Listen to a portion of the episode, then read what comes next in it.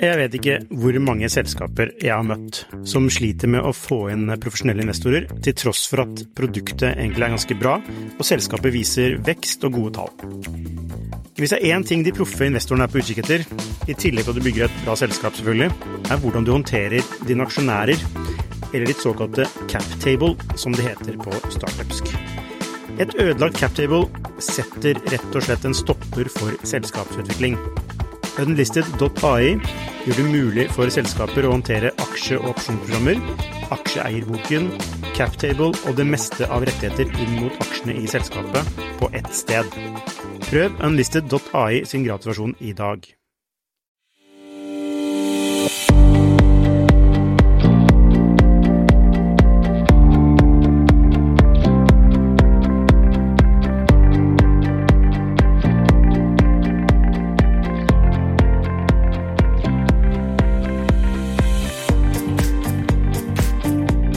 Hei og velkommen til Skifters podkast.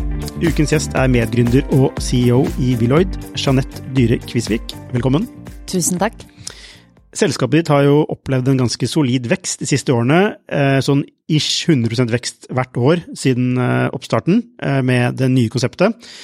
I fjor så omsatte dere for 77 millioner, og allerede i år så ligger dere på over 200 millioner. Det dobbelte, ja. Ja. Og målet er milliarden om tre til fire år. Det er et uh, bra mål, Ja. syns vi. Er det sånn, er det sånn urealistisk eh, Eller sånn, er det sånn achievable, men eh, litt sånn urealistisk, egentlig. egentlig? Beklager, det var bare noen som handlet i butikken. Ja. Og derfor så kommer den lyden, nemlig. Så bra, nettopp. Så du får pling hver gang du handler ja. i butikken? Så det er veldig irriterende for alle andre, bortsett jeg syns det er litt morsomt. Ja, men det, det, du snakker som en ekte som gleder seg over hvert eneste lille salg. Ja. Eh, jeg er også sånn. Hver gang noen kjøper et abonnement så, i Beskifter, så blir jeg superhappy. Ta en liten dans. Eh, Det er kult. Det må man Det er en positiv ting med det, å, kjenne det veldig og, og det er jo sånn man gjør i begynnelsen. Etter hvert så gjør man det ikke. Så man må egentlig sette veldig pris på at man har så følelsen for businessen sin, da, som man har i begynnelsen. Hmm. Tilbake til denne milliarden. Altså, er det sånn big hairy goal, eller, eller er det sånn det får vi til eh, grei, grei skuring, eller, altså, eller er det sånn rett og slett urealistisk? Det får vi til, men det er ikke grei skuring. Eh, Men vi får det absolutt til, og, jeg syns at eh, det som har vært eh, utrolig kult, er at når vi startet Willoy.no som en nettbutikk i 2018, så var det veldig fokus på at nå skal vi vokse. Nå er det vekst som er fokus, og fra det så eh, ble vi også tatt med i Entrepreneur of the Year av Ernst Young i fjor. Da hadde de regnet seg frem til en vekst som jeg ikke hadde klart å regne meg frem til, på 1760% siden start. Eh, Så vekst er absolutt hovedfokuset vårt, eh, samtidig som det skal være sunn vekst. At virks virksomheten som sådan skal være lønnsom. Mm. Men er dere ikke lønnsomme ennå, er dere? Vi var lønnsomme i 2020, og vi styrer mot lønnsomhet eh, hele veien. Og det, det får vi jo, jo større vi blir, jo lettere blir det å bli lønnsom. Det er sånn i e-commerce, eller netthandel, da, Mm. at det har storbedriftsfordeler. Eh, nå skal vi etter hvert over på robotlager. Eh, vi skal over på Vi får bedre betingelser med leverandørene. Eh, så det er, og vi får jo, ikke sant, altså både Alt blir egentlig billigere jo større det blir. Ja. Det er nesten litt sånn dårlig gjort. Men er det ikke vanskelig å kombinere vekst med lønnsomhet? Eh, jo, det er jo det, er jo, det, er det som er det, den hellige gralen. Mm. Eh, Men det er det som er vårt fokus. Jeg tror vi, vi I 2020 så var vi veldig opptatt av å vise investorene våre at vi kunne nå null, Mm. og da gikk vi 100 000 i pluss. Eh, I 2021 eh, så har vi gått med noen ja, tre millioner i minus, men da med 100 vekst. Eh, Men da var vi veldig opptatt av å rigge selskapet for å skalere fram til 1 milliard i, i salg da, i, innen 2026. Altså innen utløpet av 2026. Så det, det ser vi at eh, når vi nå får det volumet vi får, og med den lojale kundebasen vi har, så kommer vi til å nå det. Vi er helt overbevist om det som team, og vi har jo overlevert hvert år. Så har vi tenkt nei, vi kan sikkert ikke klare nesten 100% vekst igjen, men det har vi gjort. Så jeg tror vi er utrolig opptatt av at alle avgjørelser som tas, skal være skalerbare. At ikke vi stopper opp i manuelle prosesser som ikke vi klarer å fortsette å vokse. Så på mandagsmøtet så er vi litt sånn Hei, alle problemløsere. Sånn. Det er ikke en sekt, men jeg skulle gjerne ønske det. For det, når du vokser, eh, når du dobler salget hvert år, så blir du får så mange nye problemer å løse hver dag. Mm. Og det er positivt. Men Hvorfor, dob hvor, hvorfor dobler det hvert år? Hvert år? Altså, det som Fordi det er målet vårt. Ja, ja men hva, hvordan, hvordan, skjer det, hvordan skjer det? At det dobles, på en måte? Nei, man investerer dobbelt så mye. Ja. Eh, man eh, Fordi kan du regulere det gjennom kjøp av annonsering, f.eks.? Kan du liksom, I hvilken grad kan du påvirke det? Vi, vi ja. kan absolutt påvirke veksten vår, Ja. så det, men, men det er jo ikke garantert at man klarer å vokse sånn allikevel. Så jeg tror det å få til vekst i en organisasjon, det er et utrolig bra Altså hvis du bare slår av veksten, så er det vanskelig å få tilbake den veksten, for det krever så mye av teamet. Alle må være så innstilt på det. Men når det gjelder netthandel, så handler det om å kjøpe inn nok varer blant annet. Ha nok folk som tar imot varene. Nå er det høst, nå kommer alle høstnyhetene. Høsten er en fantastisk sesong for e-handel. Nå skal vi virkelig gønne på. Da må vi ha nok folk i alle ledd eh, på lager og logistikk. Vi har jo logistikken selv også, fordi at vi vil eie kundeopplevelsen. Du, vi skal komme tilbake til eh, hvorfor dere lykkes. Og du var litt inne på det nå, fordi jeg antar dere er flinke på de tingene du nevnte der, blant annet. Da. Um, uh, men tilbake til denne milliarden. Er det et tall som dere satt for, noen, uh, for en stund siden, eller er det sånn at nå ser vi at vi kanskje kan, faktisk kan få det til, så nå setter vi det målet? Altså, hvor kom det målet inn fra?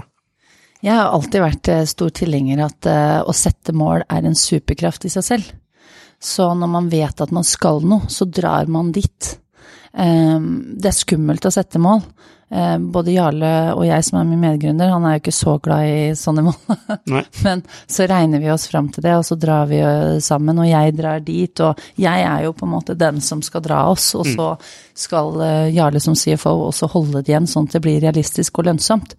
Så kombinasjonen av de to eh, kompetansene og ønskene er veldig viktig for å kunne nå sunn vekst. Eh, Men eh, jeg synes jo at når vi har vokst Vi sa at eh, vi skal nå 100 millioner på tre år, sa vi. Og det turte jeg å si i DN, da hadde jeg én T-skjorte å selge. Altså, jeg hadde 1000 av den T-skjorta. Det tror jeg vi fortsatt har, for den T-skjorta var ingen suksess. Men allerede da så måtte man jo sette mål for at både de som skal begynne å jobbe, Andreas som ble med som markedssjef, han skulle også ha troen på at eh, vi var et selskap som virkelig ville noe. Eh, og det å selge inn den visjonen, og så prøve å nå den også, det er jo hele, håper å si, magien vi prøver å få til når vi driver et startup. Ja, så egentlig med tanke på rekruttering av riktige folk og etc., så bør man ha et mål. Man må ha et mål. Jeg tror det er, hvis jeg skal gi et råd til uh, gründere som jeg av og til gjør, det å sette, tørre å sette et hårete, men realistisk mål er utrolig viktig. Hvor er grensen mellom hårete og realistisk? Den er så vanskelig. Men i hvert fall så hadde jeg et, eh, et eh, intervju med Dagens Næringsliv eh, for et år siden. Og når de kom inn da, så satt jeg, da hadde jeg googlet hva jeg sa til de for tre år siden, og da hadde jeg sagt at vi skulle nå 100 millioner eh, i løpet av tre år. Og det nådde vi. Ja, og da fra null, altså? Fra null. Ja. Og da nådde vi det, mens når jeg sa vi skal nå 100 millioner om tre år, så visste jo ikke jeg hva jeg snakket om. Da visste jeg i hvert fall ikke hva jeg snakket om. For da hadde jo ikke jeg drevet netthandel før.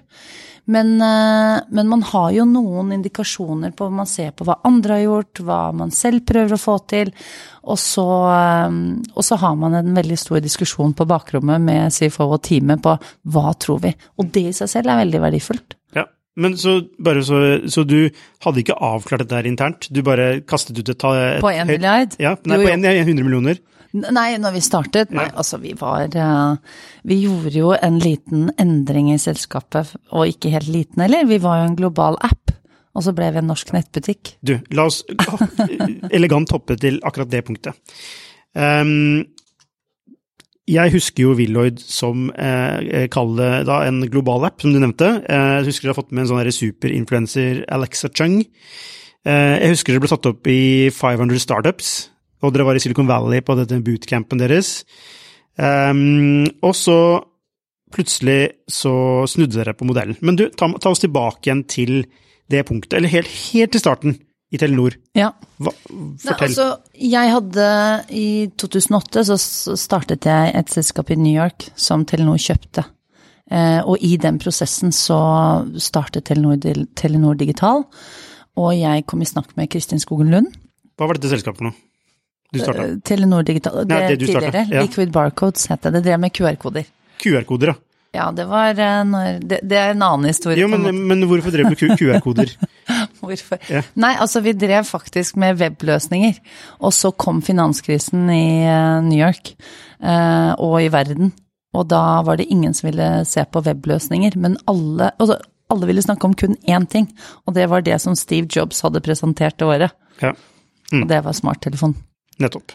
Og derfor så måtte vi tilpasse oss den forretningsmodellen og utvikle utviklet mobilteknologi og begynte med QR-koder.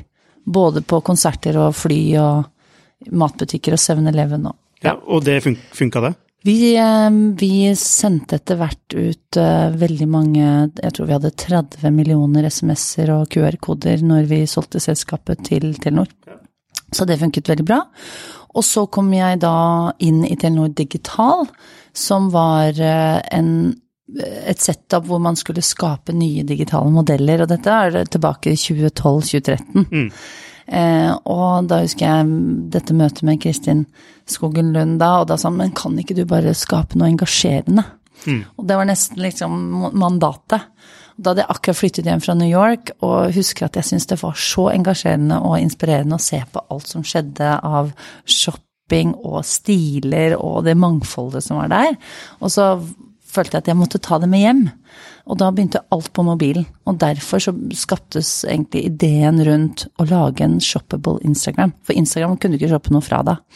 Så det var der det begynte.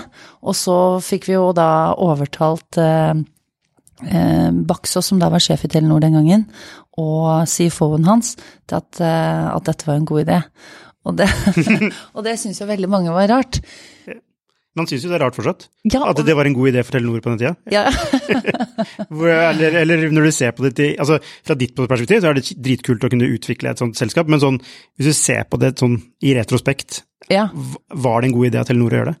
Ja, det syns jeg var en fantastisk idé. Det som gjorde at det endret seg, de endret jo konsernsjef og ledelse rett etterpå, så vi fikk på en måte aldri fullført den. Men vi er jo kjempetakknemlige for at vi da fikk kjøpt ut selskapet fra Telenor. Ja, ja, så fra deres perspektiv så gir det 100% mening, men Ja. fra Telenors perspektiv, å lage noe engasjerende eh, Ja, de prøvde seg jo på mange ulike Egentlig så burde jo kanskje Telenor den gangen bare kjøpt Skype ti år tidligere, eh, som også var å disrupte seg selv. Men gitt at de ville gjerne De prøvde seg jo på Netflix-modell, de prøvde seg jo på Ja, flere Komoyo. ulike Komoyo. Eh, og jeg syns jo at eh, fashion, som er en veldig undervurdert verden, kunne virkelig få lov til å få en plass ved bordet, for dette er jo verdens fjerde største industri. Altså, det er ingen Eh, og- tvil om at eh, det, det og- er interessant, da, men jeg bare lurer på hvorfor. Telenor gjør dette her. Men de hadde jo da 200 millioner abonnenter, og vi kunne pre-installe apper på telefoner, så ideen var veldig god. Jo, gjorde dere det noen gang? Nei, men vi, det endret seg jo på Telenor sin side. Vi kjøpte ut selskapet og fikk jo noen tøffe år etter det, hvor vi prøvde å finne liksom hvordan skal vi nå få til den modellen når vi ikke har Telenor i ryggen. Eh, Men tilbake til, sorry, men tilbake til Telenor. Hvordan var det å være en sånn intern startup i et enormt selskap? Det har eh, noen fantastiske fordeler og noen store ulemper. Ja, hva er ulempene? Uh, ulempene er at du vet jo ikke helt, du har jo ikke kontroll på budsjetteringen din, f.eks. En av de tingene som var morsomt, var at jeg skjønte at når digi tel Telenor Digital gikk litt eh, Det hadde noen utfordringer, og man slet litt med fundingen, så var det veldig smart å å på en måte spare på den fundingen man hadde fått, også internt. Fordi når de da sa men nå har vi ikke mer funding til dere, og nå må vi legge dere ned, så hadde jo vi fortsatt funding. Så det å, å være gründer eh, inni et selskap og ute i et selskap har noen likheter. Ulikhetene er at du styrer ikke helt din egen skjebne. Og det kan jo være litt eh, krevende. Så, så når vi fikk muligheten til å kjøpe ut selskapet i 2015, eh, så gjorde vi det. Og det er vi jo kjempeglad for nå. Ja. Hvor mye ga dere for selskapet? Var det sånn symbolsk sum? Eh, Der signerte vi Kanskje den har foreldrene den, samt, eh, den Jo, avtalen. foreldre, den er foreldre, jeg sjekka. Men det, var en symbolsk sum, for det, de ville sikkert bare få Ja, det ut av porteføljen sin. vi er enige om at eh, det var verdt det Ja. for oss. Mm. Så vi gikk da, og hadde, men hadde noen tøffe år der. Fordi vi fant jo ikke helt hvordan skal vi Vi var jo tuftet på en idé med 200 millioner abonnenter, og vi skulle lage en ny Instagram for shop, eh, shopping, mens nå hadde vi ikke 200 millioner abonnenter og ikke funding. Så det, da, da fikk vi til Silicon Valley og det du sa, den akseleratoren eh, 500 Startups. Mm. Hvordan var det? Det var dødskult. Ja. Det var så gøy. Hvorfor var det gøy? Nei, fordi at eh, Silicon Valley-mindsettet er jo eh, Det er jo veldig ulikt eh, den norske modellen. Og i 20, dette var i 2016, det var fortsatt en stund til at det norske øko skifter. Når ble dere 2016, opprettet? det var det da. Ja, ikke sant? Jeg husker jo Ja. Mm. Så, så det var fortsatt liksom helt i startgropen på det norske økosystemet på gr- gründerlivet. Nei, også entreprenører og startups, og vi hadde ingen unicorns eh, da. Eh, det har vi nå. Syv stykk. Mm. Dere blir vel om ti år? Det håper jeg inderlig. Det, er, eh, det er absolutt eh, ikke en målsetting jeg går ut i avisene med, men jeg kan, kan si det til deg. Ja. ja. Men ja. Mm, ok, så dere drar til Ramy 500 Startups, som egentlig er vel anerkjent eh, bra sånn akselerator. En av to. Eh, to. Det var Y Combinator, og så Ja. var det 500 Startups. Mm. Så det var kjempekult. ja, Dave, Dave McClure, eh, er ikke han en sånn eh, guru der? Eh, Sean Percival var jo eh, deres mann her i Norge. Ja, Um, stemmer. var det sånn dere kom inn?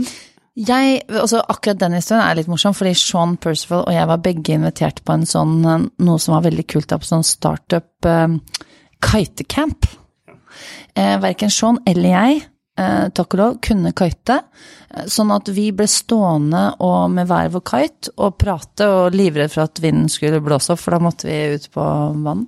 Det kan hende at Sean kunne kite, faktisk. eh, Hvis han hører på nå, så må jeg ikke fornærme han på det. Men jeg kunne i hvert fall ikke det. Så det ble en veldig fin tid eh, der oppe på vidda å spørre om han kunne hjelpe oss inn i 500 Startups. Eh, og uten Sean så hadde vi ikke kommet inn i 500 Startups, for da snudde det, og to uker senere så måtte vi med barn og masse greier forlate Norge og dra til, eh, til Mountain Dew. Så du tok med deg Jo, er det ikke det? ja. Eller eh, Silicon Valley. Ja. Mm. Hva heter det borti der? Palo Alto? ja. Jeg vet ikke. Det er Eh, veldig fint, i hvert fall. Det er veldig fint. Eh, men du hadde du, ja, mann og barn, hele familien dro, dro. Jeg vet at Jarle i hvert fall dro. Jarle dro, jeg dro. Jeg, hadde, jeg var alenemamma da, eh, så jeg tok med datteren min. Og Jarle forlot eh, familien, og vi dro dit. Og vi bodde Har du sett den serien, eh, den startup-serien? Startup, ja, som heter Start... Hva heter det for noe? Silicon Valley? Ja, Silicon Valley. Det var sånn. Vi bodde i et hus med badebasseng. eh, med programmerere og, og det lille teamet vi var da. Og så fikk vi være sammen med mange andre team. Og så fikk jeg huske spesielt at eh, vi hadde Google, ulike mentorer i Google, så jeg kunne bli henta en sånn bil, selvkjørende bil, altså du vet sånn Oi, shit. I 2016? Nei, eh, den var ikke helt selvkjørende, men de fikk it eh, to the, they make it. Så de var litt sånn Dette er sånn det skal bli i fremtiden, og vi ble henta av disse bilene. Det var veldig kult. Ja. Eh, og det var smarte folk. Så jeg tror vi ble motivert til å få til noe. Vi var bare ikke helt sikre på akkurat hvordan vi skulle få til den, appen vi hadde. For den ideen var altså en uh, shoppable Instagram. Uh, og det var en Alexa Chung. Jeg husker det var mye sånn, Hun var sånn kjent eh, des- motedesigner, er ikke det? Eller sånn veskedesigner. Ja, hun var en av verdens mest innflytelsesrike influensere i fashion da. Ja. Hvor funka det med henne? Det, etter, altså, det er interessant bare liksom, for Ja. man- det, er, det høres jo så riktig ut på papiret, men hvordan er det i altså, Ok, vi har en superinfluenser, og så har vi et produkt, og så skal hun Det funket kjempebra. Ja, så hva skjedde da? Eh, nei, altså vi lanserte, og det var hun som inviterte, og det gikk jo viralt fordi at man trodde de invitasjonene som Alexa hadde sendt ut til de store influenserne rundt i USA, de så på social media eller på hennes Instagram at den pysjamasfesten som de hadde vært invitert til, hvor hun var hostess i New York, Ja. den skjedde. De hadde trodd det vært en fake invite. Så det ble veldig mye sånn Oh my god, eh, tenk at ikke jeg er der, jeg var invitert. Jeg trodde det var fake, men tenk at jeg, jeg var invitert av Alexa. Det ble en positiv eh, viral sak. Så vi hadde jo en halv million når vi startet, så hadde vi en halv million brukere. Og så ble jo Apple veldig forelsket i Willoyd, eh, fordi vi var veldig fokusert på design. Og Apple elsket både kjendiser og design, så det ble også en veldig god greie. Så vi ble jo kåret til beste shoppingapp i i USA det året, og eh, Kina og England og veldig mange andre land året etter. Og, men likevel så var det ikke dette dere gikk videre med. Nei, fordi forretningsmodellen var ikke lønnsom nok. Vi kom ikke nærme nok marginene. Ja, hva var forretningsmodellen da? var egentlig å skaffe trafikk til andre butikker. Mm. Så vi var en eh, app hvor man kunne lage, eh, lage mm, antrekk, Mm. og så kunne man kjøpe det, men da ble man sendt til en annen butikk. Sånn, sånn så affiliate. affiliate. Okay, ja. Og det var jo litt sånn at vi plutselig skjønte vi ganske fort at den forretningsmodellen var vanskelig når vi fikk sånne sjekker fra verdens største affiliate eh, provider. Mm. Så da, da tenkte vi hvordan er det vi kan få det til? ja, fordi at eh, den modellen funker jo hvis det er nok volum, ikke sant? Ja. For det handler om et volumgame, er det ikke det? Det er et volumgame. Mm. Men det ble etter hvert eh, tydelig for oss at det ble en eh, litt lite forutberegnelig modell å drive med så lite funding som vi hadde. Så vi eh, så etter flere. Vi prøvde faktisk på et par modeller til når vi kom ut fra, fra Telenor der, og frem til vi bestemte oss for å ta teamet til Norge og ta den muligheten. Fordi det som var utrolig kult, og det er litt sånn man tenker at når man begynner et selskap, og man liksom gjør det, enten man gjør det helt standalone, eller man gjør det inni et annet selskap, så er det å begynne, det er ganske, du vet jo ikke så mye om den bransjen før du kommer inn. Og med den forståelsen du veldig fort får da, så ser du jo plutselig at du må justere forretningsmodellen. Det tror jeg veldig mange opplever. Men dere gjorde mer enn å justere, og, og, det er jo en ganske tøft valg å ta. Å gå, Ja. gå, gå vekk fra det dere liksom Dere ser at det, går ikke opp, så dere må gjøre noe. Ja. Eh, Når, altså, hvordan Det var kjempetøft. Ja, beskriv det øyeblikket hvor dere faktisk bestemmer dere for at nei, dette her må, vi kan ikke gjøre dette her. Nei, altså jeg husker eh, jeg var på vei hjem eh, fra Ja, det, det var en juleferie, jeg hadde vært på ski i Alpene. Og så er jeg på vei hjemover, og så tenker jeg dette Vi får det ikke til. Det går ikke. Og så eh, ringer jeg da en som heter Kjetil Tvetter, som også er en gründer, blant annet vært med på Explora. Og. Han satt i styret da, og veldig positiv gründertype. Så jeg sa til han at jeg tror ikke vi får det til, Kjetil. For den forretningsmodellen vi har, er for dårlig. Eh, Den nye forretningsmodellen jeg har lyst til, altså Willoy.no, den er for langt frem. Vi har for lite penger igjen. Jeg klarer ikke å hente penger på noe nå, hvor vi skal gi opp det og begynne på noe annet. Og da, da akkurat i, den, i sånne øyeblikk, så hvis du da får møter den riktige, så sier den bare nei, det skjønner jeg godt. Så hadde det kanskje ikke vært noe Willoyd nå. Vi er jo snart 50 ansatte. Mm. Eh, og en, det blir en fantastisk eh, Det er en, en veldig et bra selskap. Men, men han derimot sa dette Vet du hva, dette syns jeg er utrolig trist. Tenk på alt dere har fått til. Tenk på hva dere har fått til av branding. Tenk på hvilken mulighet som ligger foran dere. Dette må du ikke gi opp. Og den, den Ja, du, vurderte faktisk å gi opp? Nei, altså den Vi var jo i ferd med å, å gå tom for penger. Datteren min skulle begynne på skole i Norge. Selskapet holdt til i London. Jeg drev og pendlet med Ryanair. Eh, Jeg leste sånne skilt hvor det sto sånn hver gang jeg kom på Stansted og hadde bare lyst til å begynne å gråte fordi at det var eh, slitsomt, så sto det sånn It's, uh, it's amazing how many nights it takes to create an overnight success, eller et eller annet Ja. sånt. Jeg, jeg bare hadde sett den så mange ganger, jeg bare følte at vi stanga hodet i veggen, da. At vi ikke kom dit. Men, eh, men da snudde jeg rundt og kom hjem til Norge og sa Jarle, er vi som er med egne, er vi klare? Klarer vi å lansere nå en Willoy.no veldig fort? Hvor fort? Liksom i løpet av tre måneder med de, de få pengene vi har igjen på bok. Eh, og da ble vi enige om det. Så da lagde vi noen eh, T-skjorter. Men det som også ble en veldig positiv greie, var at vi fikk eh, laget noen kjoler som Pia Tjelta designet. Eh, og så gikk vi på Elfesten med disse kjolene, og så kom Camilla Pil, som er, er en stor influenser i dag, med den kjolen på seg. Eh, og så i dag selger vi både Camilla Pil, som har sitt eget brand, og Pia Kjelter, som har sitt eget brand. Og så lanserte vi da i juni 2018, eh, som ble veldig bra. Og fra da så har jo på en måte vekst vært Og da lanserte dere med de T-skjortene? og da lanserte og vi med, med kjolene til Pia Tjelta, og vi hadde også noen T-skjorter, men veldig få brands. Mm. Eh, og det å få brands men, men hadde vi kommet dit uten den forhistorien, Mm. så hadde vi ikke fått noen brands.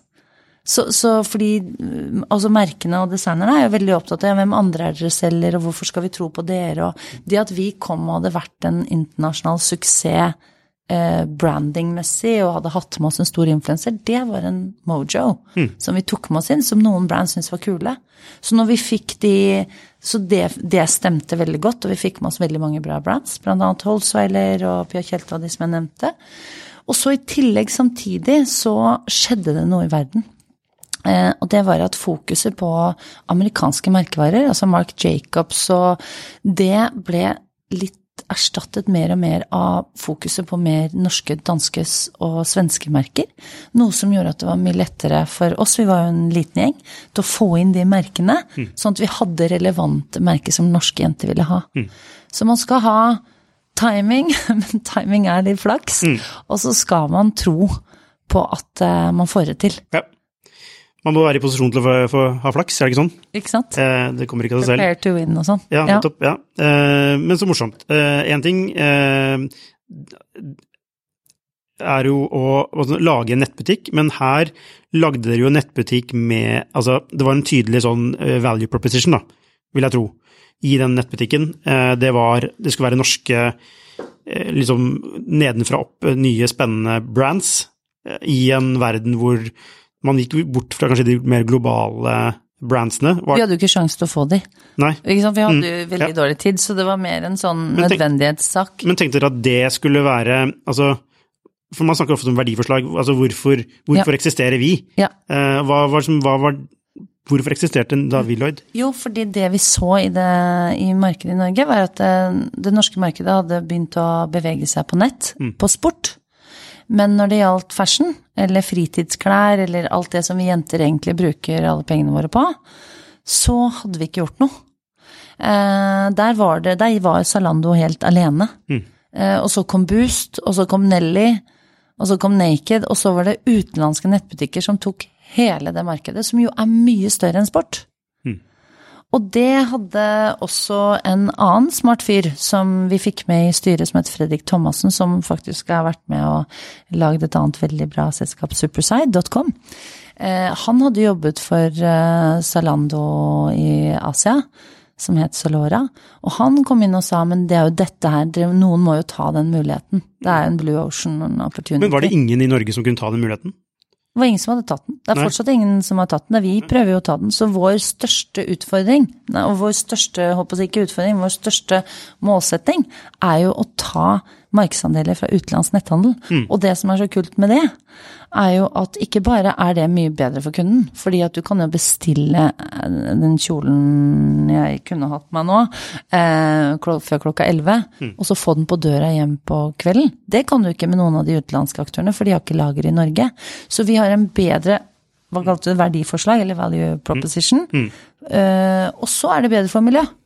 For da slipper du å måtte sende det fra Berlin og opp her, og så hvis du ikke liker det, så må du sende det tilbake til Berlin.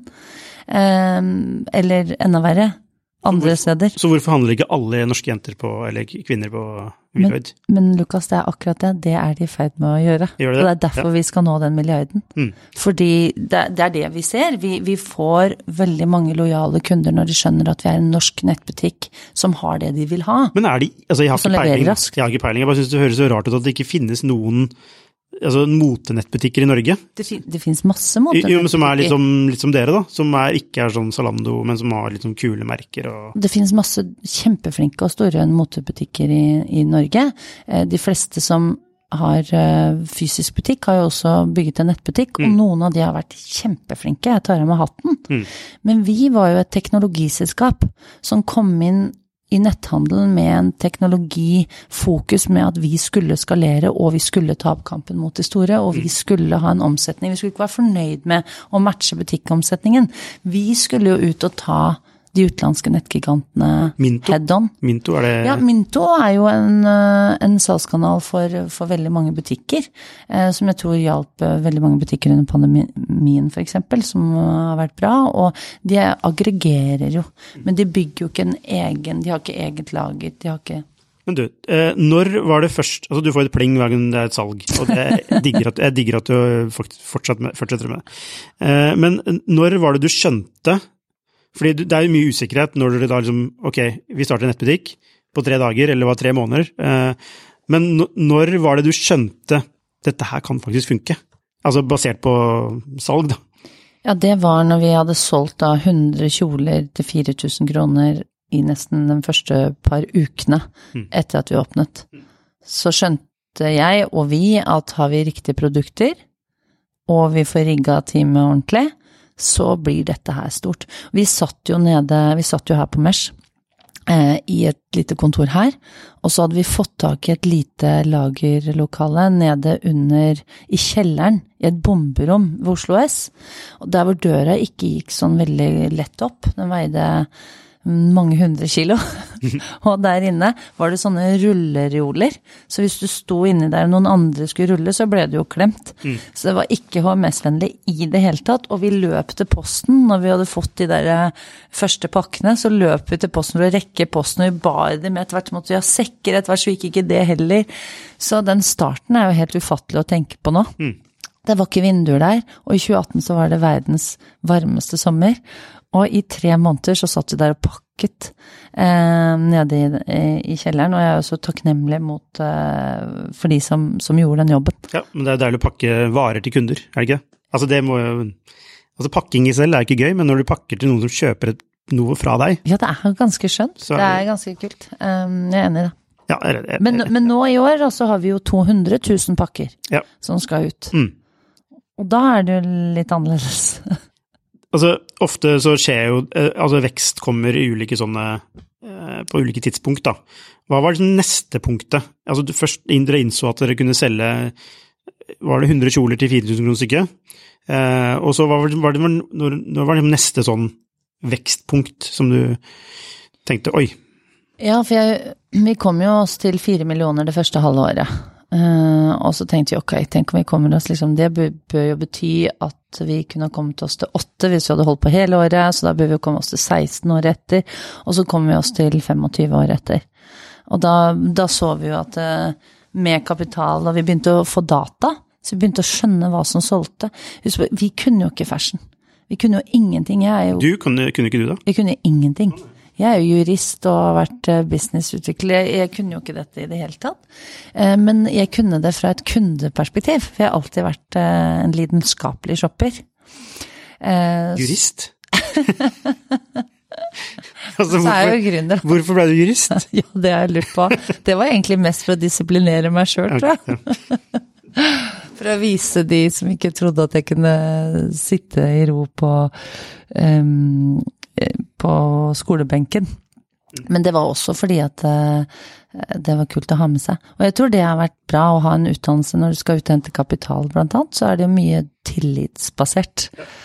Um, så det har vært viktig. Så det er jeg glad for. Men, uh, men uh, nei, hva nå, nå, snakket jeg meg bort, Lukas. Ja, nei, jeg, jeg, jeg, jeg, jeg gjør det. tenker på hvorfor du er jurist. ja, det var det det var. Ja, men du snakket, snakket om, hva snakket om at um, det var um, ja, nå glemmer jeg Vi glemte begge helt, helt bort. Ja. Det er ikke ofte jeg blir satt ut, men nå, nå husker jeg ingenting. Nei. Ok, uansett. Dere, dere Jo, jeg stilte spørsmål Jo, du spurte meg om når var det neste vekst hvor yes. du skjønte ja. at liksom nå begynner det å gå. Jo, så begynte vi å samle eh, data, og så så vi at oi, de ti merkene vi har her, de har jo noen av de kjolene til de to merkene solgte jo i løpet av bare en time eller to. Mm. hvor mange, Da kunne vi hatt hundrevis av den, da hadde vi solgt like mange. Ja. Så begynte jo innkjøp på liksom det som da heter purchasing management systems og sånne fancy ting som ikke vi forsto. Det, det ble jo noe vi skjønte. Og det jeg syns er helt utrolig kult med den tiden vi lever i, er at Netthandel er jo en moden business. I verden så er jo det en kjempe Altså det er jo 20-25-30% av all retail i verden går jo via netthandel. Så det å og, og, vokser. Mange tror at det skal nå 55 allerede om åtte år. Og det betyr at uh, det er jo lagd så mange kule systemer som vi kan bruke. Mm. Mange, vi trenger jo ikke å utvikle sånne type ting selv. Vi trenger ikke å utvikle eh, netthandelsplattformen. Den heter Shopify. Det er en av mange, men det er en veldig fin eh, plattform. Det fins masse av den type produktsystemer som vi kan implementere. Ja. Mm. Og det gjør jo at etter hvert som vi, siden vi er et teknologiselskap og tenker på oss selv som det, så å implementere det inn til vår plattform ble vi jo veldig gode på. Mm. Og da begynte vi å se verdien av den databruken som eh, at vi, at vi, kunne være flinkere og raskere enn veldig mange andre til å se trender, forstå volum, forstå det via datainnsikten vår. Mm. Og det har vært utrolig kult. Hva er de største, Du nevnte én innsikt nå, at liksom, okay, noe selger mer enn noe annet. veldig basic, men utrolig viktig for å vite hva man skal kjøpe, kjøpe inn. Mm. Eh, var det andre innsikter som var litt sånn eh, kanskje litt, lite intuitive, som, du, som du overrasket deg? Eh, ja, altså Jeg holdt på å si kompleksiteten. Eh, vi har jo nå fått med oss, det er vi veldig stolte av, fordi vi var sånn Hvem er det som vet mest om netthandel, da? Mm, Skjønner at det er Jeff Bezos uh, har mye peiling, men hvem er det i litt nærmere oss som kan vite mest om det? For det har jo ikke skjedd så mye skalerbare nettbutikker i Norge. Det har skjedd masse i Sverige. Sverige har vært kjempegod på dette. Eh, Tyskland med Zalando og flere andre har vært veldig gode på dette. Eh, så hvordan få tak i kompetansepersoner? Og nå hadde jo pandemien også begynt, så da var det jo ikke så lett å få folk til å flytte på seg heller. Men da øh, satte vi opp Nordensjefen i Zalando øverst på den ønskelisten. Akkurat som vi gjorde med Alexa Chung når vi skulle finne en influenser i 2014. 2015 så var, øh, var han øverst på vår ønskeliste. Eh, Han var også jurist, viste det seg. Han hadde også vært i McKinsey, og han hadde drevet med Fashion Ecom en stund, og han hadde akkurat flyttet fra Berlin. hvor Det var faktisk Zalando deg? Nei. Nei, ja, ikke så litt sånn jeg følte. Men han er nå vår fungerende styreformann, Mm. og, og er styremedlem og er en veldig aktiv del av vårt team. Han er dansk, og utrolig flink til å si ok dere, hva, hvordan ligger det an med kopiene, og måle alle våre kopier. Og det er ikke altså nøkkelmåletall. Mm. Og det er ikke få, så det er hvor får du trafikken fra, hvordan eh, konverterer det inne på siden, hva, hva, hva skal til for å øke konverteringsgraden. Og det er jo ikke bare det er jo at du må ha riktig produkt til riktig pris, til riktig tid, til riktig trafikktall, til riktig eh, Det må være Altså det er mange ting som måles, og, vi og den strukturen og kompleksiteten har overrasket meg, men også har vært det som har gjort at jeg tenker at det, det er ikke så lett å, å gjøre dette her. nei for dere får inn Andreas Christiansen, er det? Ja. Fra, Markedssjef. ja, fra Milrab, eh, som har hatt en litt sånn tilsvarende reise Ja. i, litt, litt foran dere i løypa. Han var jo med på Milrab, og jeg tror jeg, jeg hadde jo sett et sånt eh, e-commerce-dagen i 2014 og tenkte at når Villøyd en dag kanskje blir nettbutikk, for det var jo i baktankene våre at eh, vi går inn på app nå for vi er Telenor, men på et tidspunkt så kommer vi kanskje til å gå tilbake til basic på netthandel. Og da, da så jeg en foredragsholder som jeg da kontaktet eh, når jeg kom tilbake og vi hadde bestemt oss for å gjøre dette, og sa kan du, som heter Carl Philip, og da sa jeg Carl Philip, kan du hjelpe oss å finne Nordens beste markedsfører? Carl Philip Lund, da, eller? Ja. Eh, og da hadde han ikke tid, og jeg husker det var bursdagen min. Eh, og da tok jeg med Jarle, og så hadde vi kjøpt inn kake, og så satte vi oss utenfor kontoret hans og ventet at han hadde tid, og da kunne han egentlig ikke si nei, så det endte med at så vi er veldig takknemlige for han. Og da eh, presenterte han et par kandidater, og blant annet Andreas. Og så var han så genial at han inviterte Andreas til å holde foredrag, for da var han på Kristiane høgskole. Og så inviterte han meg til å holde foredrag. På kvinnedagen Var det for å eh, matche dere to? 2018. For å matche oss to. Seriøst? Så han måtte høre meg snakke, og jeg måtte høre han snakke, og da, da ble vi bare enige om at han må joine oss. Så det var helt fantastisk. Vet Andreas dette her? Han vet det veldig At godt. det spill? Han skjønner at han er, eh, at han er bare et offer for et manipulativt, grusomt spill. Men det er, altså det er jo Ja, nei, men det er morsomt. Da. Det er kult av eh, Carl Philip. Eh, Har han, jeg håper han har aksjer i Niloid? Det håper han òg. Ja. Nei da, men vi hjelper hverandre. Det er, han spurte om jeg ville være foredragsholder nå for ikke så lenge siden, og han skrev på en SMS 'tror du at du har tid', så jeg har alltid tid til det du spør om. Så det er noe med at man eh, Andreas har vært med på eh, Milrab-reisen før. Ja. Hvor viktig er det å ha med seg folk som har gjort ting før? Det har jo masse fordeler, og når eh, Andreas kom inn der, så hadde jo han en forståelse fra en stor vekstreise. Han hadde jo vært med fra ja, en, begynnelsen av Milrab Jeg vet ikke hvor mange selskaper jeg har møtt som sliter med å få inn profesjonelle investorer, til tross for at produktet egentlig er ganske bra, og selskapet viser vekst og gode tall. Hvis det er én ting de proffe investorene er på utkikk etter, i tillegg til at du bygger et bra selskap selvfølgelig, er hvordan du håndterer dine aksjonærer, eller ditt såkalte cap table, som det heter på startupsk. Et ødelagt cap table setter rett og slett en stopper for selskapsutvikling. Unlisted.ai gjør det mulig for selskaper å håndtere aksje- og opsjonsprogrammer, aksjeeierboken, captable og det meste av rettigheter inn mot aksjene i selskapet på ett sted. Prøv Unlisted.ai sin gratisversjon i dag. opp til eh, nesten 100 millioner. Han hadde ikke, eh, ikke sant? Så han hadde jo en forståelse for mye av det som skulle til for å skalere eh, Google og Facebook og hele den verden, som var utrolig verdifullt for oss. Og, og mm, Nei, vi ble jo, vi tre ble jo et veldig bra team, Jarle og Andreas og meg, Mm. den gangen. Um, og det er vi jo ennå. Ja. Eh, dere, skal, dere skal nå en milliard sammen, men det er bare det, det der med viktigheten av å faktisk Altså, en ting er jo forstå at du trenger flinke folk som har gjort det før. Eh, en annen ting er jo hvordan få dem med. Altså, Ja. Hva, hva, liksom, hva, hvordan overtale en superflinkings som kan egentlig gjøre hva han vil. Ja. um bare for å ta, avslutte den første, da. Hvordan liksom uh, Hvor viktig er det med track record? Uh, for noen det, det er klart at du, du kan jo ta folk rett ut av skolen, for det gjør vi òg. Finne flinke folk som er sultne, og som er flinke med mennesker, men samtidig er veldig analytiske. Og, og, og, og prøve å tenke når du kommer inn i en business, og ikke tenke at du tar med deg alt, fordi at vi er jo disruptere, vi skal jo tenke annerledes, vi skal jo være smartere. Det er litt sånn vi ikke sant? Hvordan løser vi problemene enda smartere? Um, og så, så du trenger jo en fin eh, miks, da, av folk som har gjort ting før, sammen med folk som er eh, veldig lærevillige og lyst til å være med. Så det tror jeg vi, det jobber vi med hele tiden. Rekruttering er det viktigste vi gjør, altså. Og viktigste jeg gjør, egentlig. Eh, Men nummer to, eh, det var Det var rekruttering. Hvordan skaffe seg så flinke folk. Altså, hva er, hvordan, du, fra du ser en person som du vil ha, til altså, hva er trikset? Ja, altså, det tilbake til den der Man må jo ha visjoner som folk har lyst til å være med på. De, de reisene man har lyst til å være med på. Det, det er det, tror jeg, kanskje det viktigste innsalget. Det blir jo som at du snakker med investorer når jeg henter kapital eh, noen ganger. Eh, men hvis du gjør jo det fleste av avgjørelsene du tar, selv om du er en analytisk eh, CFO, så, så er det veldig mye av det som skjer av avgjørelsene, tas med hjertet. Så du er nødt til å ha lyst til å være med på noe. Sant? Som, som investor så må du ha lyst til å være med på dette hvor du syns det virker gøy.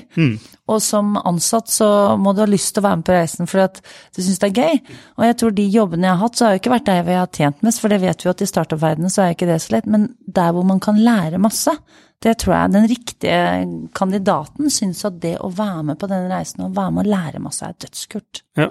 Så det er den man må treffe, da. Eh, og fordi at det finnes jo andre selskaper som kan betale mye mer. De som har en milliard på båndlinja, kan betale mer enn et eh, vekstselskap som, som prøver å ligge null. Men er du, må, må du må være sjenerøs med eierandel? Ja, og det har vi vært. Mm. Så, og det er vi. Og det er jo Man eh, skal ikke gå inn i den opsjonsbeskatningen eh, som jeg blir veldig fortvila over, fordi jeg skulle jo ønske at det var lettere å, å gi opsjoner, at det ikke ble beskatta så annerledes. Men samtidig så er jo opsjoner også fantastisk fordi at det er noe du får uten å ta risiko. Eh, Og vi er jo opptatt av at våre ansatte som vil være med videre, skal få opsjoner og være med på den reisen, og føle liksom at de er med som eiere. For det er en spesiell Det er et spesielt sted å jobbe. Ja, ok. Eh, uansett, da. Dere er et team, eh, men så er du jo, du er jo daglig leder, da? Eller CEO, eller administrerende er direktør? daglig leder, eller ja. Ja, ja. Mm. Eh, og, og det er jo en sånn, det er en litt sånn ensom rolle Ja. på toppen, for du er liksom, egentlig så er jo du som er ansvarlig. ja. Ja, er det, er, du, er det litt ensomt? Altså, jeg var, når jeg var, når jeg var liten, holdt jeg på å si, så ble jeg tidlig lært opp til å seile båt, for pappa og jeg var mye og seilte sammen. Eh, og en gang når vi var på vei til Skagen, så var det litt dårlig vær, og pappa holdt på å falle uti. Og da så han på sin elleve år gamle datter, og så sa han at eh, ok, hvis jeg detter uti, så må du kunne seile båten inn. Og da fikk jeg lov til å være Da fikk jeg lov til å fort lære meg hvordan jeg skulle seile båten. Sånn at jeg på en måte ble skipper på skuta. Og det har vært en utrolig viktig lærdom for meg og har vært mye morsomt. Jeg har seilt masse rundt eh, i verden og lagd et TV-program om seiling eh, i Karibien og gjort masse gøy. Men det kanskje den viktigste læringen med å være skipper er jo at det, når du er skipper for et team, så må det der fungere. Man må liksom Man må få, få Man kan ikke være best, man må prøve å se det hele bildet. For du er, du er ofte den eneste som ser det hele bildet. Du ser at tauet på for, fordekket glapp, Men det kan ikke navigatøren se, for han driver og navigerer mellom skjær. Og det kan ikke han andre se, for han driver og veiver inn det tauet. Så det å ha den oversikten, eh, det er det viktigste jeg kan ha. Ja, og det er jo på en måte skolesvaret også. Altså det, og, du, og, det høres kanskje floskel ut, men jeg mener det ja, jeg, ordentlig. jeg, jeg, tror, sant? ja, tror, ja, jeg tror på deg, eh, og det er ikke det. Men jeg lurer på da, hva er det du Hva har du blitt i, i det Hva har du blitt bedre på? I, altså for det alle Altså, man kan jo studere ledelse. Ja. Eh, som, altså, som ung, og så kan man studere ledelse, som jeg mener er litt sånn tullete. Fordi ledelse er jo erfaring i stor grad. Altså du kan vite hva teorien er, men det er veldig stor vei, da, eller lang vei fra teori til praksis. Jeg tror ikke det er tullete, men jeg tror det er bra å ha begge deler. Ja, ja, selvfølgelig. selvfølgelig. Praksis og, og, teori Ja. sammen. Ja, men, ba, men bare teori, og gå ut du, du, når du er, altså, la, oss, la oss si du har studert ledelse, og du går ut da, i arbeidslivet, så, så er du ikke en god leder fordi du har studert ledelse. Nei, Eh, det er jeg helt enig med deg. Så, Det har mye med mennesketypen å gjøre òg. Så til spørsmålet til deg, da, hva tenker du har vært din reise innenfor dette med ledelse? Hva har liksom vært dine sårbarheter som du har jobbet med, og som du har blitt bedre på? Ja, det er et veldig kult spørsmål, syns jeg. Fordi det å være gründer, da er du ofte veldig fokusert på det du selv holder på med, og du har ikke tid til så mange andre rundt deg. Så jeg tror den mest eh, vanskeligste, men også den mest inspirerende delen av den reisen her, er jo gått fra å være liksom one man show, som jeg har vært innkjøpssjef, og jeg har vært det, og jeg har henta det, og jeg har gjort det, og så har Jarle gjort uh, CFO logistikk og tech, og så har Andreas gjort marketing. Eh, det har jo vært nå, og, og det er også fortsatt, vi er midt i det, men å bygge selskapet for å være one man shows til å skalere til å finne de og, og, og, og rekruttere de beste folka eh, som skal bygge folk under seg. Er det vanskelig å gå den, den overgangen der? Ja, og det er jo absolutt noe som krever mye erfaring, da. Og man må jo sette seg sjøl litt vekk og prøve å finne ut av Og så må man slippe tak.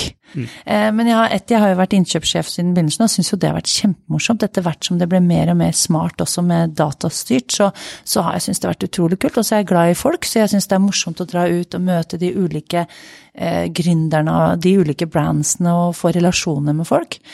Eh, Men så skulle jeg ansette en innkjøpsperson som skulle være med meg, og så ansatte jeg han, han heter Peder, rett fra Handelshøyskolen. Og så er han som menneske en veldig god leder. Jeg skjønner at han er en bedre leder enn meg, eh, og han trengte ikke så mye erfaring som jeg, jeg har tross alt hatt veldig mye erfaring. Men han tok det der helt naturlig, og det å få han til å bli en leder, og hjelpe han til å bli en god leder Man trenger ikke alltid ha vært liksom supergod fotballstjerne for å være god trener, liksom. Det var det jeg skjønte litt på. Så det viktigste for meg da er vel å egentlig være en god samler for de som rapporterer til meg, og at de er gode på å bygge opp sitt team. Hvordan takler du det hvis noen ikke er gode nok? Ja, det er så trist når det skjer. det skjer jo hele tiden. Man, jeg tror man må senke litt forventningene. Man, man har jo store forventninger. Eh, Til alle rundt seg har jeg også, så jeg tror det har vært en, også en reise med at liksom, det er ingen som er perfekt. Eh, Så man må la folk Men jeg tror også det at å la slippe taket er eh, utrolig viktig. Skal man klare å nå den milliarden, da? Ja, men det er vanskelig å slippe taket hvis du f- føler at noen ikke klarer å Og da blir man veldig glad når man finner mm. folk som, som egentlig klarer dette her bedre enn deg. Og det tror jeg liksom mantraet vårt er å finne folk som er flinkere enn deg. Som er uh, smartere enn deg, som er bedre med folk.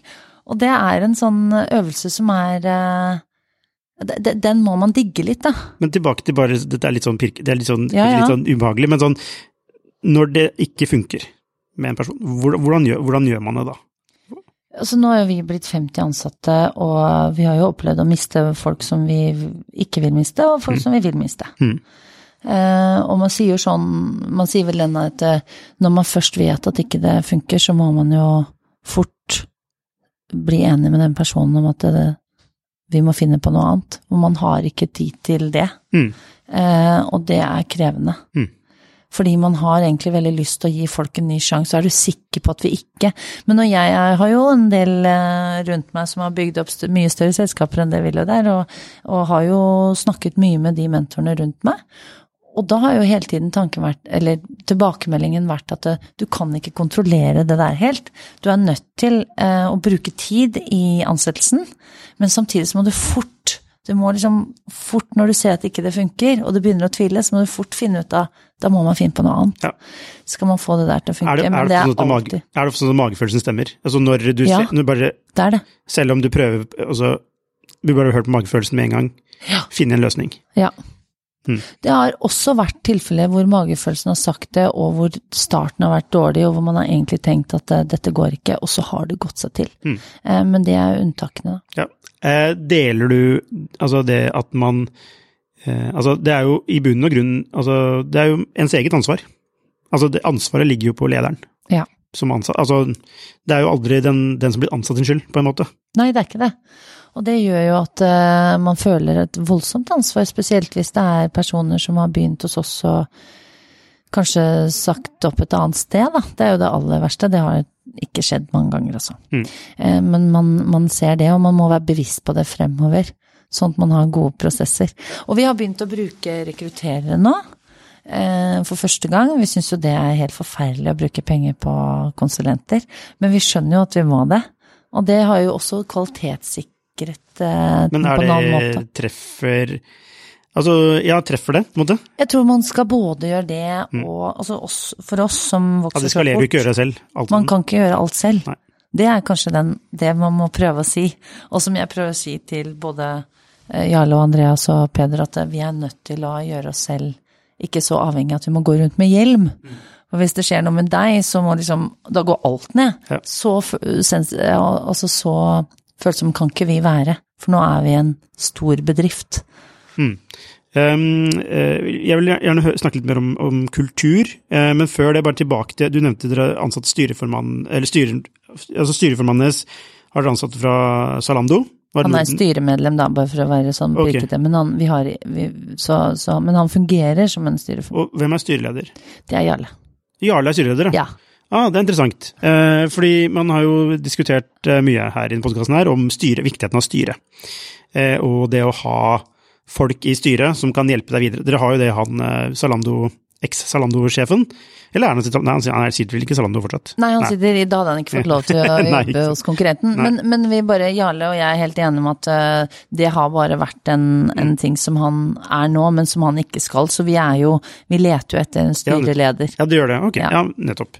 Um, og fordi jeg tenkte å spørre deg om forhold til styreleder, hvordan jobber som daglig leder opp mot styreleder? Så jeg jobber jo sånn opp mot uh, David Heigard, Mm. som uh, jeg fortalte hadde vært Nordens sjef i Zalando. Ja. Og det har vært utrolig bra å ha en sparringspartner når man er kanskje usikker på hvordan man skal håndtere en situasjon. Og så er jo, så er jo både Jarle og jeg som største eier i selskapet i styret, sammen med investor. Og eh, med David, og eh, også Fredrik Thomassen, eh, som nå bygger sin egen unicorn, så han har ikke så mye tid lenger.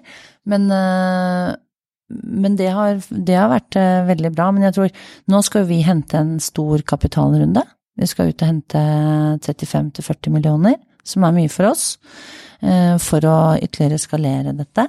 Og da er det jo spennende å se hvordan er det vi skal Hvem er det investoren, og hvordan er det vi vil ha setupet. Så det er også noe fint med å ikke ha bundet seg helt fast før man skal gjøre nettopp en sånn reise vi skal nå, da. Mm, mm. Så, men, men, eh, så styret er noe dere skal jobbe med. Eh, Du sa dere var på utkikk etter styreleder. Ja. Hvordan finner du en styreleder? Det er ikke lett. Nei. For det skal jo klaffe, både i forhold til den Og akkurat nå så har vi valgt å gjøre det som en, en del av en investorrunde.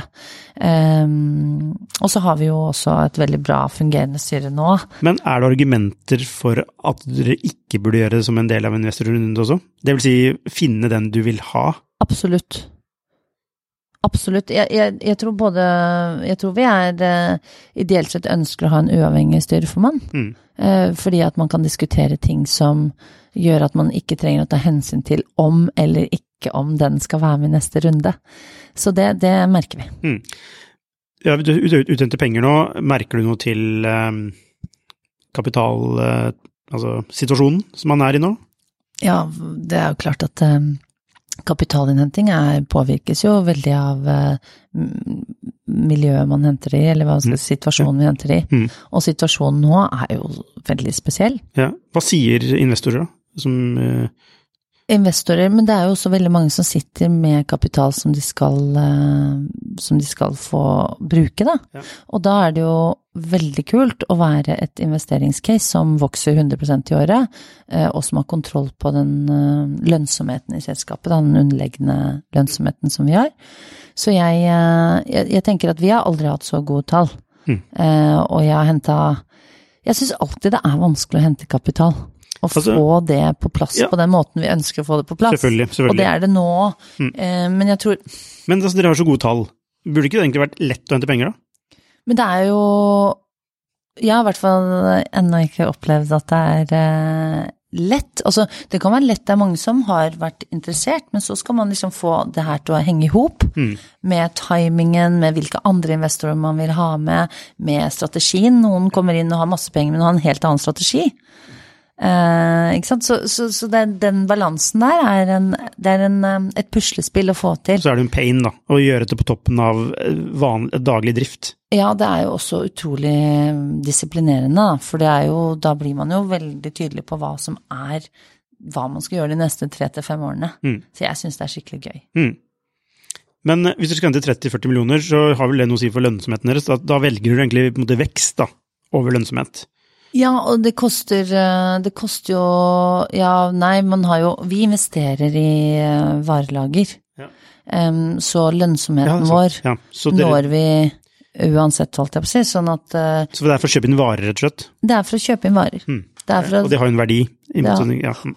Og vi, vi gjør mange ulike grep, sånn at vi skal skalere oss til en milliard, hvor vi har en EBIT-mål på 10 Eh, Så vi skal ikke bare være lønnsomme når vi når en milliard, men vi skal jo være veldig lønnsomme da. Mm. 10 er høyt innen netthandel, er det ikke? Det er ikke så høyt innen netthandel, fordi hvis jeg ser på de konkurrentene våre i Norge bare, eh, som Get Inspired og Fjellsport og eh, Vakre Vene, og de, de har en bunnlinje som ligger på en sånn 10-13 debit. Mm.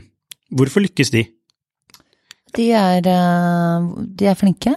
Mm. Eh, De har brukt tid på vekst. De har vokst organisk, eh, de fleste av de jeg nevnte nå, eh, veldig lenge. Det har jo ikke vi gjort. Vi hadde jo ikke noen planer om å, å vokse organisk heller. Vi skulle jo skalere. Og det er derfor, derfor skal man si at vi kommer inn i en bransje hvor det å tenke på dette som et teknologiselskap er veldig uvant. Mm. Men det var jo det Zalando gjorde.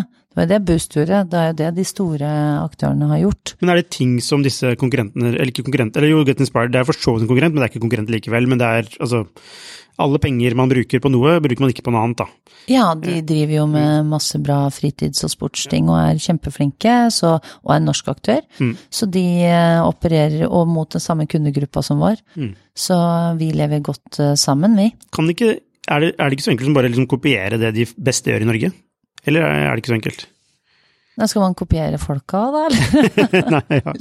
Men dere har jo veldig gode folk. Altså, er er det jo, men, men eh, ja, du, du har jo rett i det. Altså, det. Mennesker betyr jo alt, eh, og det er jo det som lager eh, produktet. Ja, det er, vi vet jo ikke alt hva de andre gjør heller. Eh, vi vet jo mye om mange. Og så driver jo vi med noe litt annerledes også, for vi vokser jo mye raskere. Så vi har jo et helt annet eh, Vi har en helt annen måte å angripe markedet på. Så vi har ikke noen vi kan kopiere. Eh, og når Zalando startet, så startet de så tidlig at det de gjorde da, var jo bare De vokste jo mye fortere enn oss, eh, men med en helt annen kapitalbase. De brukte 25 eh, kapital. Eh, Vi har jo nesten ikke brukt penger på nå Vi har bare brukt eh, Skal vi se, vi har brukt 5 eh, på å nå den posisjonen på 200 millioner som vi når i år. Mm. Og det er jo det er unikt.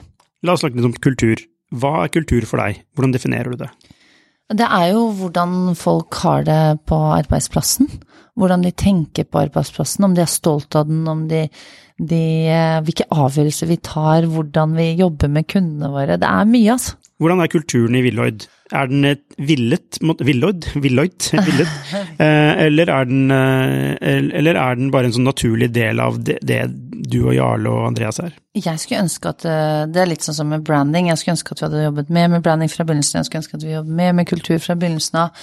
Eh, Og så tenker man ja, men det gjør vi når vi har litt bedre tid, eller når vi har noe mer kapital, og så blir det jo en kultur, og det blir et brand. Um, Og, eh, og branding, nå driver, må, må vi drive med litt sånn rebranding, fordi folk er sånn Hæ, vi visste ikke at det var så mange brands på på Mm. Dere har jo 200 brands, vi trodde det var bare uh, Og da må vi liksom Da har det utvikla seg en percep percep perception på hva vi er, som kanskje ikke er like god som det vi er. Det er bra, men da må vi jo fort connecte det. Og det samme med kulturen, da. Der tror jeg det er mer positivt. Jeg er jo veldig opptatt av at hvis vi har det gøy Jeg er veldig glad i å ha det gøy. Jeg syns det er morsomt å dra på tur, jeg syns det er morsomt å pynte meg. Jeg vil at alle de ansatte skal komme på jobb og synes å ha det gøy og le. Eh, og forhåpentligvis så, så har det smitta litt. Ja, Men det er ikke sånn at du tvinger ansatte til å kle seg ut hver fredag og sånn? Jeg tvinger i hvert fall ikke til å le. Nei. Jeg tror kanskje de føler at de må le av vitsene mine innimellom, men det er bare Ja. for at uh, ja, det kan hende at jeg blir skikkelig klein for dem. Men nei, jeg tvinger de ikke til så mye. Men, jeg, men det, vi har jo en kultur på at eh, vi skal ha det morsomt. Altså hvis vi blir invitert på fest, eksempel, så vil jeg at alle skal bli invitert på fest, alle skal bli med. Vi var en stor gjeng under København Fashion Week nå, vi var seks stykk. Eh, Vi har vanligvis under pandemien så har det bare vært meg. Det var kjempemorsomt, for vi har jo 200 brands, og alle er der. Så det er jo med relasjoner, se hva som trender, se nye ting som kommer, eh, bli kjent med de ulike personene. Og da hadde vi det kjempemorsomt, og det er greit. Tenker du at kulturen i Villoid er en forlengelse av gründerteamet? Ja, det blir jo fort det, tror jeg. Jeg tror det blir, eh, blir fort det, altså. Og det er, vi har jo ikke noe sånn fancy eh, kantine, for eksempel. Eh, Jeg kom hit og tenkte kanskje at du hadde den kantina her. Nei, kantina. her heller. Nei. Men folk, så vi har liksom en kombinasjon av å ha med seg matpakker, og så kjøper vi nå, har vi begynt å kjøpe inn fra Oda, og da er alle kjempefornøyd med det. Mm. Og det har noe med den litt ydmyke tilnærmingen til at vi er ikke lønnsomme når vi skal bli det. Men tror du kultur Det er en del av kulturen. Ja, men tror du det påvirker prestasjon? Ja, altså vi, eh, vi har noe som heter PPP. Det lærte jeg av en annen veldig flink fyr som var med og bygde opp Skype, som heter Anders Alin, eh, som var svensk, eh, eller som er svensk, og som også var med og bygde opp Kry. Han sa dere må gjøre PPPs. Jeg bare hva er det? Vet du hva det er? Nei. Det er hver mandag, eller hver fredag når du er på vei hjem fra jobb, så skriver du på mobilen din PPP. Det er progress, hva du har holdt på med denne uka. Og så er det plan for hva du skal gjøre neste uke. Og så er det problems for hva du ser som har gjort at du hadde gjort jobben din enda bedre. PPP er genialt. Det er en individuell greie? Det er individuell greie. Alle sender det ut på en gruppe. Ja. Og da får man jo en fantastisk blikk opp på hele selskapet. ja gjør alle det? Alle gjør det. Ja, nettopp. Og når hvor ofte gjør de det? En gang i uka. Så sender de da PPP. Si det en gang til. Det første var eh, Det siste var problem, i hvert fall. Ja, det, det første er liksom uh, progress. Det har jeg drevet med denne uka her. Ok, så for eksempel, hva kan det, være- hva kan det er tre ting, da. Ja, hva kan progress være? Nei, for eksempel, jeg har vært i innkjøpsmøter og satt ordre på disse ti brandsene. Mm. Jeg har uh, hatt styremøte og sendt ut protokoll og satt neste styreagenda.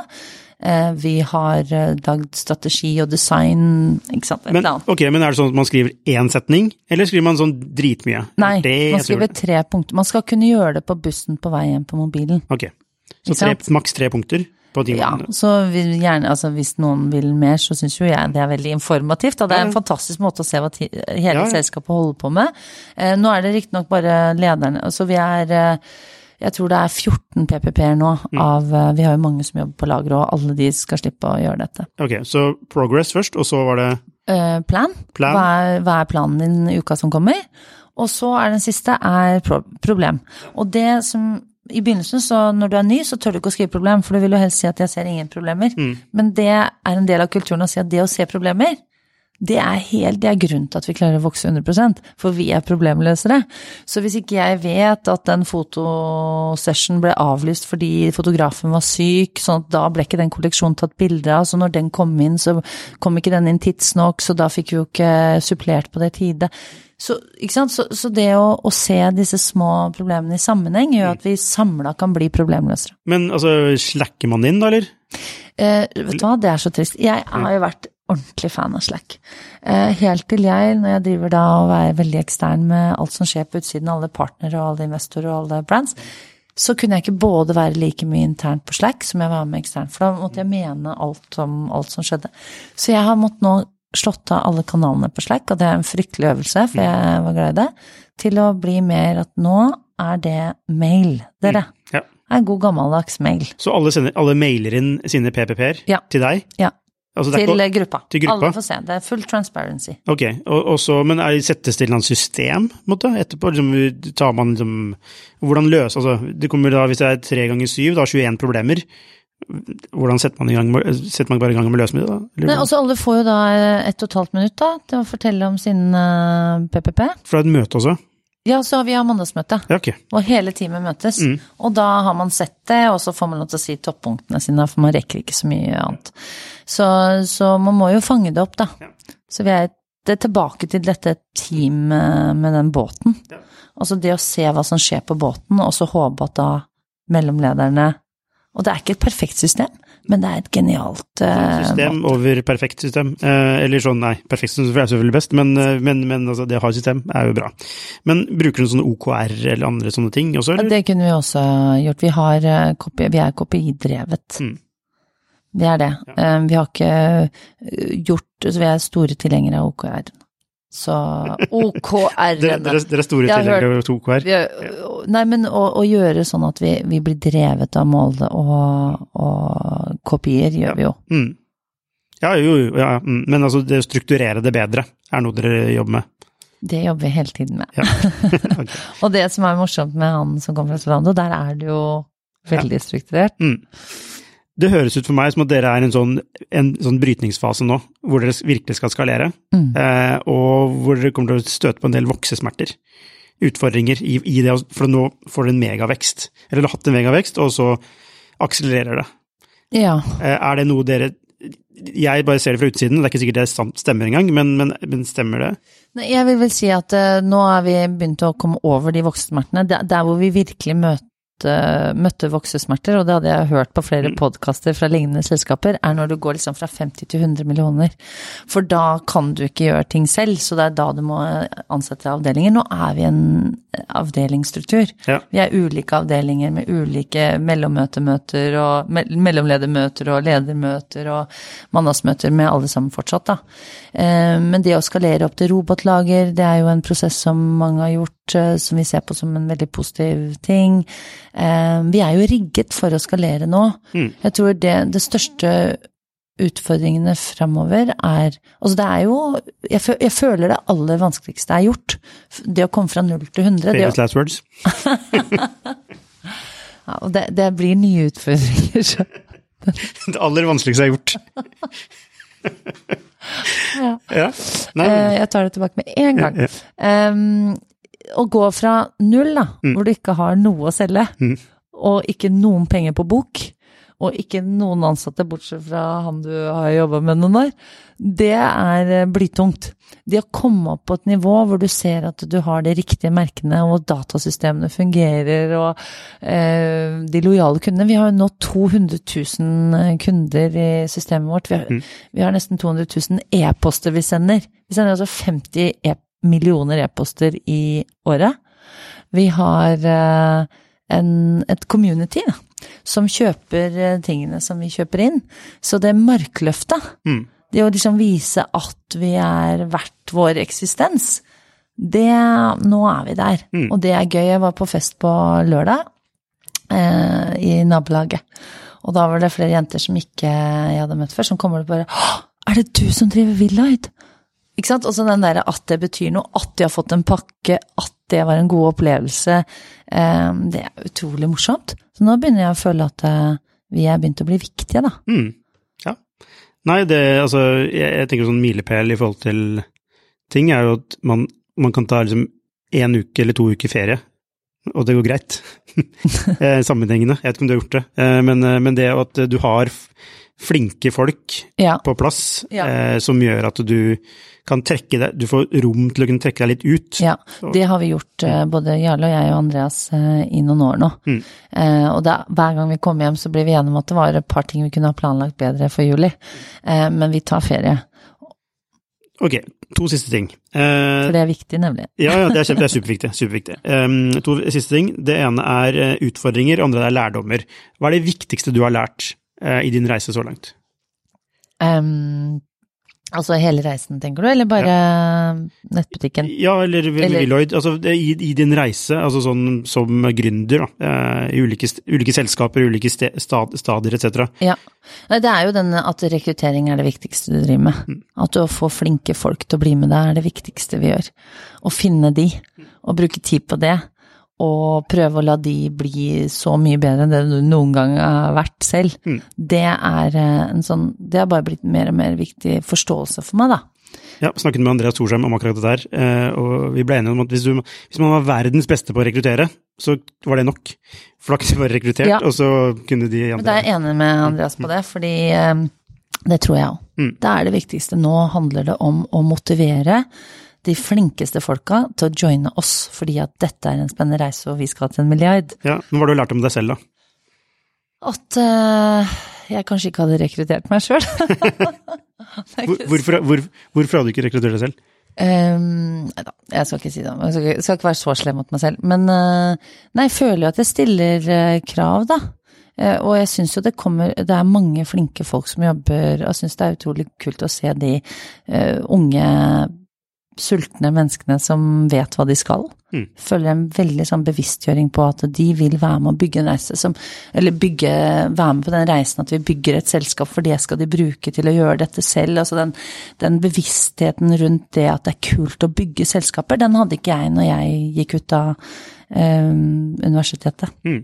Ok, så la oss snakke om utfordringer, og jeg skal stille spørsmål på en litt annen måte. Altså Hvis du ser eh, tre til fire år frem i tid, så omsetter dere fortsatt for 200 millioner.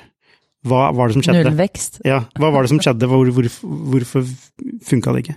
At da har ikke jeg klart å hente inn kapital, da. Mm. Så da har ikke vi klart å vokse, for da, da klarer man jo å, å være lønnsomme. Ja, Så kapital er en utfordring. Dere må få inn Kapital, for, kapitalinnhenting er jo vi er avhengig av det. Vi Mm. har jo med oss uh, sterke eiere. Um, så det, det største der er jo Vi er jo ikke utrygge med våre eiere. Nei. Vi har med Warner, og vi har med mange som har lyst til å være med å bygge dette. Så så vanskelig er det ikke, men det er, det er igjen eh, det er igjen alt som skal til, da. Ja, Så kapital er tydeligvis én Kapital er viktig ja. når du skal vokse et selskap. Hvilke andre ting? Eh, og det å rekruttere flinke folk og Ja. få de til å fungere, eh, er viktig. Og ja, og så tror jeg at eh, det Nå er vi jo i en fashionverden som hvor bærekraft er viktig å tenke på. Og hvordan er det vi som aktør kan Vi er jo veldig opptatt av det. Og hvordan kan vi være bli flinke og lage liksom et brand som folk liker, fordi at vi tar det ansvaret vi skal. Du er bra du tar opp dette her, for jeg har tenkt å spørre deg om det. Eh, fordi du får jo tjenester som Fjong og andre, og Northern Playground som reparerer klærne dine gratis. Altså, det er det er jo en bølge nå hvor altså, uh, gjenbruk og minimal waste etc., som egentlig er sånn eh, vært litt mot, motsatsen til sånn fashionindustrien typisk har vært. da. Ja. Eh, Så hvordan angriper dere i Willoid det? Nei, altså for det første så er det vært en bevisst strategi fra dag én om at der hvor vi kan make a difference og gjøre noe bærekraftig, der skal vi gjøre det. Mm. Eh, og så har vi også på en måte brent oss litt på å komme litt for tidlig på secondhand-butikken vår. Eh, litt for tidlig å lansere. Jeg var til og med på God morgen Norge og lanserte eh, panteordningen vår, hvor du kan ta med deg en, en hvilket som helst plagg du har kjøpt på Willoid pante det på Villøyd og få penger tilbake igjen. Mm. Eh, det å få det til operasjonelt fungere bra, det, Det er en god idé, det er en kjempegod idé. Og det, det skal vi fortsette med. Vi har fortsatt dette, liksom, men vi, det vi innser er at Og vi samarbeider tett med Fjong. Vi er veldig glad for at Fjong kan eh, leie ut og selge våre, de reklamasjonene for. Vi Mm. kommer aldri til å brenne et plagg, bank i bordet. Vi skal finne andre løsninger på de problemene. Men jeg tror det er utrolig viktig at kommersielle aktører som oss, som har bærekraft som i DNA, at vi også blir tatt, holdt på å si, fordi folk kommer ikke til å slutte å kjøpe klær. Nei. Hver dag skal du ha på deg noe nytt. Mm. Du kom, eller hver, hver dag skal du ha på deg klær, og du kommer til å fortsette å kjøpe klær. Så da er det jo utrolig viktig at vi som er opptatt av det, også får med kundene på det, da. Eh, og så er vi jo lokalshopping, norsk shopping, kortreisshopping. Så vi er jo per definisjon mye mer bærekraftig enn de store utenlandske nettaktørene. Så, er, eh, så, så vi må jo la kunden ta det valget, da. Så ved at kunden velger oss, så skaper vi jo en mer bærekraftig retning. Det kommer ikke på trailere fra Midt-Europa og sendes rundt omkring i Europa. Det kommer fra Sandvika, eh, og det returneres til Sandvika. Og skal til Tromsø, si. Eller Det skal det av og til. Det er et stykke. Ikke, Men- vi vi utelukker, ikke tromsøværingene, nei. Nei, men altså dette her er jo eh, Det er noen som snakket om at eh, fra å gå fra altså, forsvarsposisjon på å bli bærekraftig, så bør man være i angrepsposisjon. Ja. Og være liksom i forkant og virkelig ville egentlig være et, komme med et plussregnskap. Ja, og jeg, jeg, jeg tror vi har en kjempemulighet på det. Eh, dette som eh, heter pantløsningen vår, er jo en fantastisk eh, idé. Og det har jo skjedd i andre deler av verden, hvor de har f.eks. med panting av bøker og sånn. Og de bruker jo QR-kodene og skanner dette på vei. De har funnet den operasjonelle måten å gjøre det på. Jeg tror for oss som vokser 100 og skal få alle nye menneskene onboardet og få alt til å fungere, så var det et operasjonelt element vi ikke klarte så tidlig som det vi ville. Men vi gleder oss jo til at vi skal også gjøre det. Men vi sender, alt vi sender er jo i sånne resirkulerbare poser, eksempel. At vi ikke bruker plast og ikke bruker glasert papp. Og at vi, vi prøver de tingene. Vi jobber sammen med Fjong. Vi, vi ser etter andre muligheter vi skal gjøre. Det vi også er veldig opptatt av, er at Villoid er et eh, at, at Villoid skal være Vi er jo fundet av jenter. Det snakket vi ikke om, Lukas. Nei, Jeg tror det, hvis vi har tid, da. vi har egentlig ikke det. Det kommer neste gjest er på vei inn. Um, eh, altså, eh, um, så, men, men eh, Det var litt kort. av en cliffhanger ja, der, da. Ja, men veldig, veldig kort. Hvorfor betyr det noe at, at dere er funnet av jenter? Vi er jo for jenter og av jenter, og det som betyr noe kjempe... Altså det, grunnen til at det er viktig, er at når vi startet dette her, så var det ingen investorer som ville investere i jenteklær og shopping. De var mer sånn ja, men så hyggelig for deg, liksom. Men invest, de største investorene deres er vel ikke jenter? Eller er det? Nei, nå er det ikke det, men det kom. Altså uten den jente-crowdfundingen vi hadde, hvor vi fikk med oss 86 kvinnelige investorer, så hadde ikke vi vært der i dag. Og det er morsomt for oss. Mm. Og det gjør at vi må være veldig fokusert på at vi er et, eh, vi er et, eh, et Er det, sted må, er det, som må du si dette her, løfter fordi jentene opp.